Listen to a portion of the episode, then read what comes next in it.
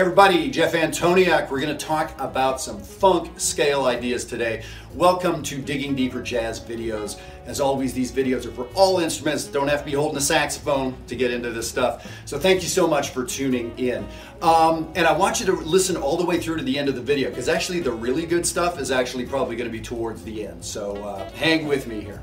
Okay, well I've gotten a ton of requests from people wanting to know sort of how to get into the funk and the rock style a little bit better. And, uh, and I'd love to send you uh, this PDF that I have. I'll put it up on the screen here really quickly for you. Um, and it's some scale ideas today.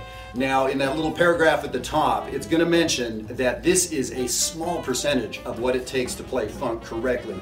It's about the rhythm and the repetition and the attitude and the tone and all those kind of things. So there's really much, much, much more than the scale stuff. That said, there is a real sort of palette to what's going on here. And I got to tell you, I'm really inspired this particular week. I just was at the JEN conference, the Jazz Educators Network conference in Dallas, and I was hanging out with some of my best friends and fantastic players, Jeff Coffin and Dave Pietro and Bob Mintzer and a bunch of my friends from the Airmen of Note. It was a fantastic week, and like I said, I'm inspired and I heard some really great music. And if you don't know about JEN, this would be a great thing for you to be a member of and to go to their yearly conference. It's uh, yeah, it's pretty mind blowing. And for folks like you, adult amateurs, folks playing on the side, semi pros, this isn't just something where people read their papers on, you know, uh, highly intellectual. It ain't any of that. It's there's a little of that, but uh, it's fantastic. Anyway, let's dig into this. Uh,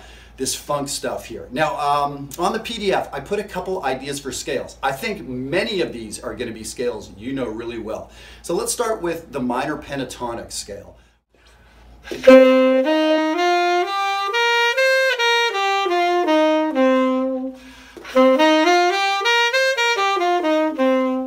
as Sonny Rollins played it.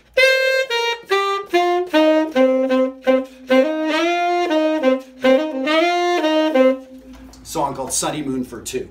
So, this is one of the most important classic scales that there is, and it doesn't matter whether it's rock or folk music or jazz or blues or gospel or R&B. This is a scale that gets used a ton. It's very closely related to the uh, blues scale, which is the second scale I have on the sheet. So, um, my main recommendation with this stuff, especially for playing funk, we talked about how repetition and rhythm and all this stuff is important. Again, we're not really going to talk about it today, but I want to formulate sort of an exercise for you that's going to force you to think that way. So, now playing this scale up and down.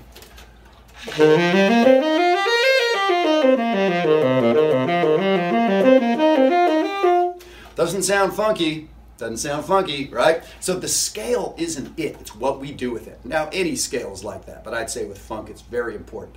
So, what I like to do is hang out in very small areas of the scale. Now, this is a short scale already. Penta, it's a five note scale, the prefix penta, right? So, it's already not much there, and what I want to do is make it less. So, for instance, how about this? The area between the flat seven and the one on the sheet is going to be B flat and C.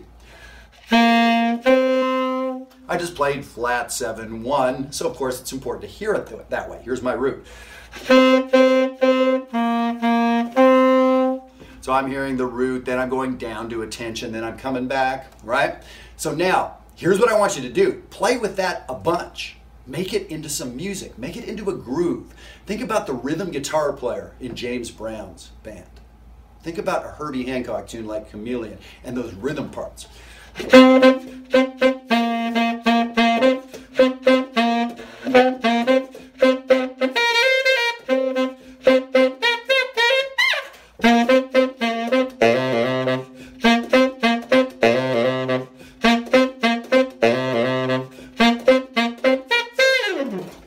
Stuff like that. So I'm creating a groove. I'm not thinking about a solo exactly. I'm thinking about making this, like I said, a rhythm guitar part, a drum part that has two notes in it.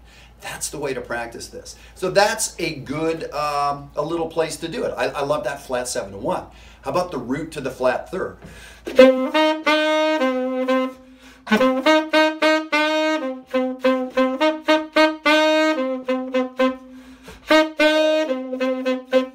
I'm dying to play some other notes, but I'm not letting myself. I would go on for a good long time, and you're going to be hearing other notes. Oh, I want to play that note. I wanted to go up to the fourth.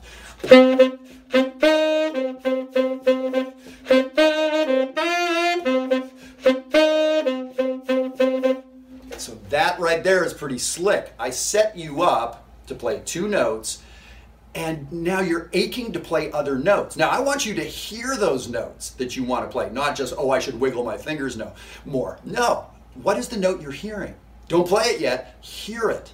Repeat more, repeat more, build that tension of that small palette. And then when you play that note that you heard, it'll have some meaning. Maybe you're not hearing a third note. Fantastic. So I love that idea of taking two or three notes. Another little area I like is the fifth to the flat seven, going up to the root.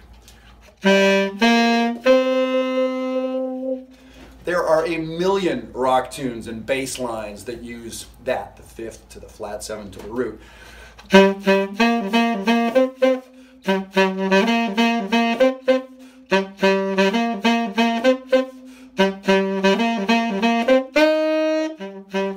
So I was hearing that third. I shouldn't have played it so soon, but I played that third above.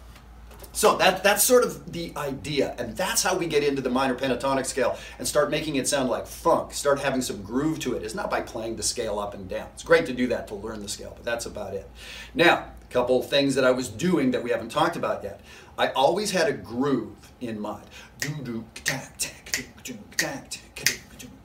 So I'm hearing, I guess, one, two, three, four.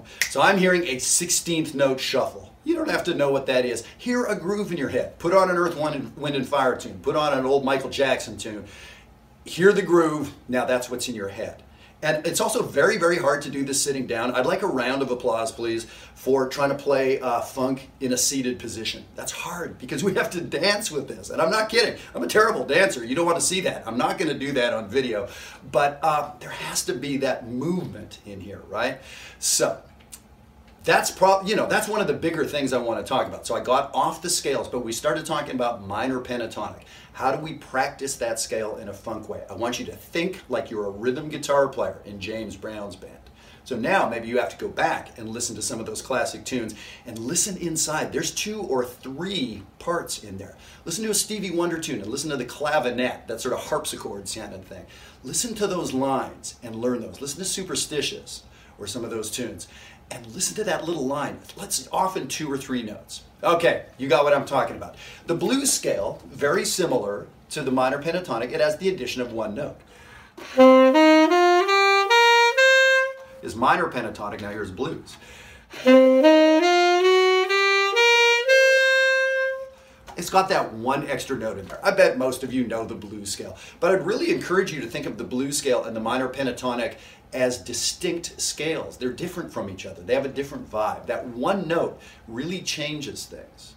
And as a composer, some you know many composers use minor pentatonic. They don't have that blues note in there. They made that conscious decision. They were hearing it that way. So, I would practice the blues scale very much the same way. Let me put the sheet back on the uh, on the screen for you here. So now let's move down the page to the major pentatonic scale. Now there is a relationship to major pentatonic and minor pentatonic. So if you look at example one, C minor pentatonic, I said in parentheses, the same notes as E flat major pentatonic. I don't want to get digging too deeply into this, but the recipe for a minor pentatonic and the recipe for a major pentatonic are, are different right? I'll go over right here. Minor pentatonic, one, flat three, four, five, flat seven, one, as you see on the sheet. A major pentatonic, the recipe is one, two, three, five, six, one. So it's a different recipe. And it turns out that there's a major and a minor pair that end up being the same notes. C minor pentatonic and E flat major pentatonic are the same notes. They're like modes of each other. Again, don't get worried about that, but if that's of interest to you, something you can search out. Now let me play some D major pentatonic for you. I'm sorry, C major pentatonic.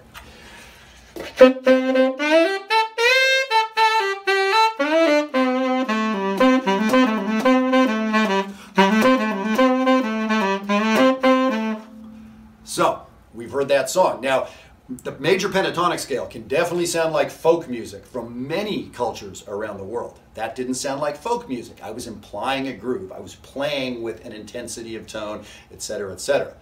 And uh, think about all those great Motown tunes.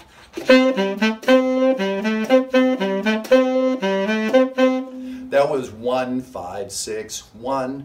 That happier, the sort of happy Motown vibe uses the major pentatonic scale a lot. The sort of heavier, deeper, darker, or whatever the word is, uh, rock tunes, funk tunes use more of the minor pentatonic and blues. So that's one way you can think about this palette. I have these four scales on the sheet, but the palette's different. There's the more minor ones, which we started with, with the flat sevens and the flat thirds.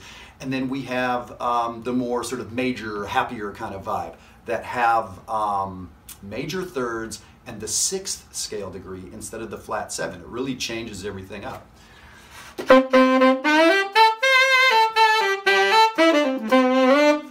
So, on lots of those great classic, you know, major, happy, poppy sounding Motown tunes, that's the scale, major pentatonic, for sure.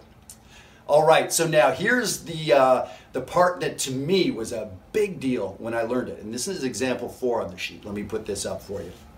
This scale, if it has a name, I don't know what it is. Um, I was inclined to, you know, just call it the Jeff scale or something like that, but I don't want to upset people. So it's, uh, I'm calling it the minor major pentatonic. I know it has a name. Someone let me know what it is. But what it is is a major pentatonic scale with the addition of a minor third. Here's, here's number three. Major pentatonic. Here's number four. Same scale, but I'm adding a flat third.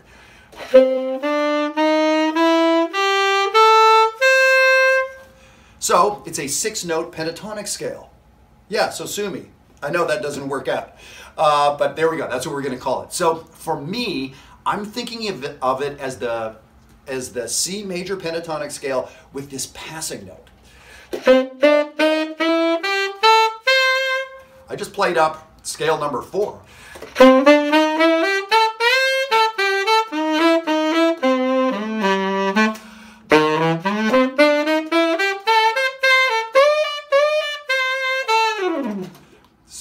I did something kind of special there, and this is one of the other big points I want to make. Um, is there's this cool sound that we hear a lot in rock, funk, etc., etc., where it's a major sound as we ascend. I put a little minor third in there, but it was just a grace note to the third. That sounded major.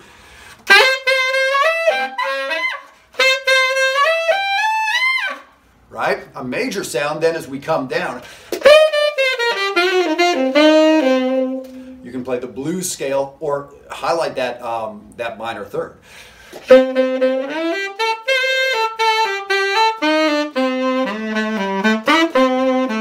So when I'm going up, I play the major third.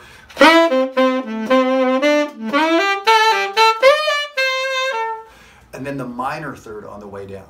So very often, on the way up, I play the major third, sometimes with that little minor third into it. One, two, flat three, three is what I did there. But then on the way down, I don't have the major third. I just really highlight the flat third.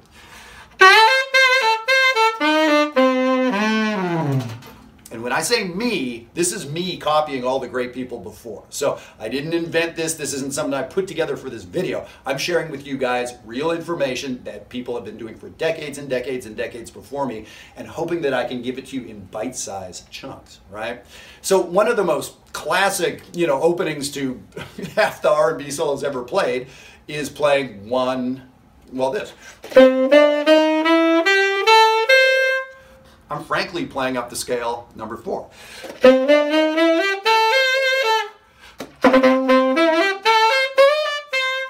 Playing up that sort of major triad with the sixth in there and then having some minor third stuff later.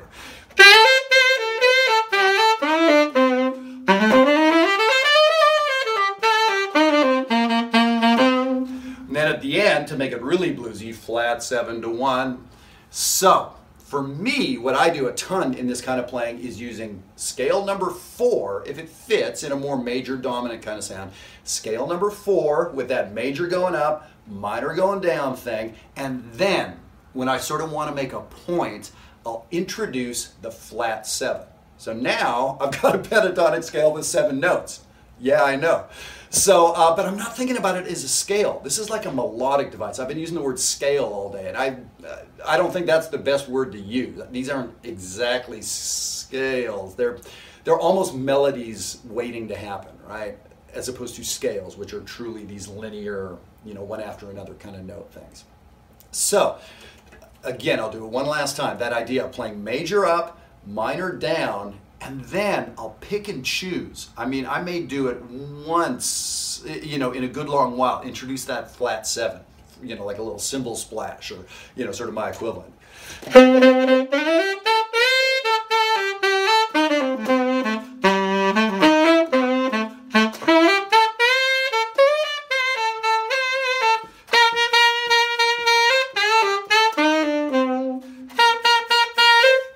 Right? I was hitting that flat seven. And that's sort of a cool thing I introduce every once in a while and then go on from there.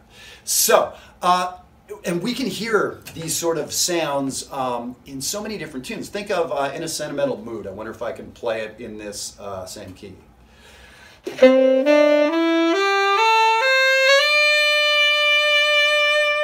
So it's you know it's the Duke Ellington song. It's in a minor tonality, but it's pentatonic.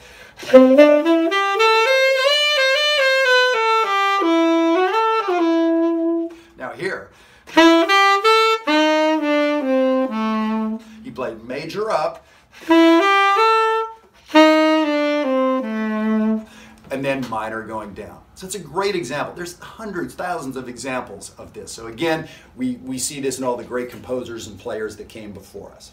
All right. Well, I hope that's helpful. Um, as I said, there's so much going on beyond just the scale choices, but I wanted to let everybody know sort of about the palette that we're using. And these four scales here are great ones. Like I said, just practicing the scale up and down is good, but it's not going to get you into the style. So there's all this other stuff to be thinking about. How do we get there? My favorite way is to give you two or three notes and a minute and I want you to play for a minute, which is actually a long time with two or three notes, and see what you can come up with. There has to be repetition, there has to be a groove if you're going to make two notes remotely interesting. All right? So good. I hope that uh, helps out a little bit, answer some questions. I really appreciate all the great uh, questions and requests that I've been getting over the last year for digging deeper topics. So keep them flowing. I would be delighted to send you this uh, PDF. So if you just send me an email to diggingdeeperjazz at gmail.com and uh, I'll get it off to you. All right. Thanks so much.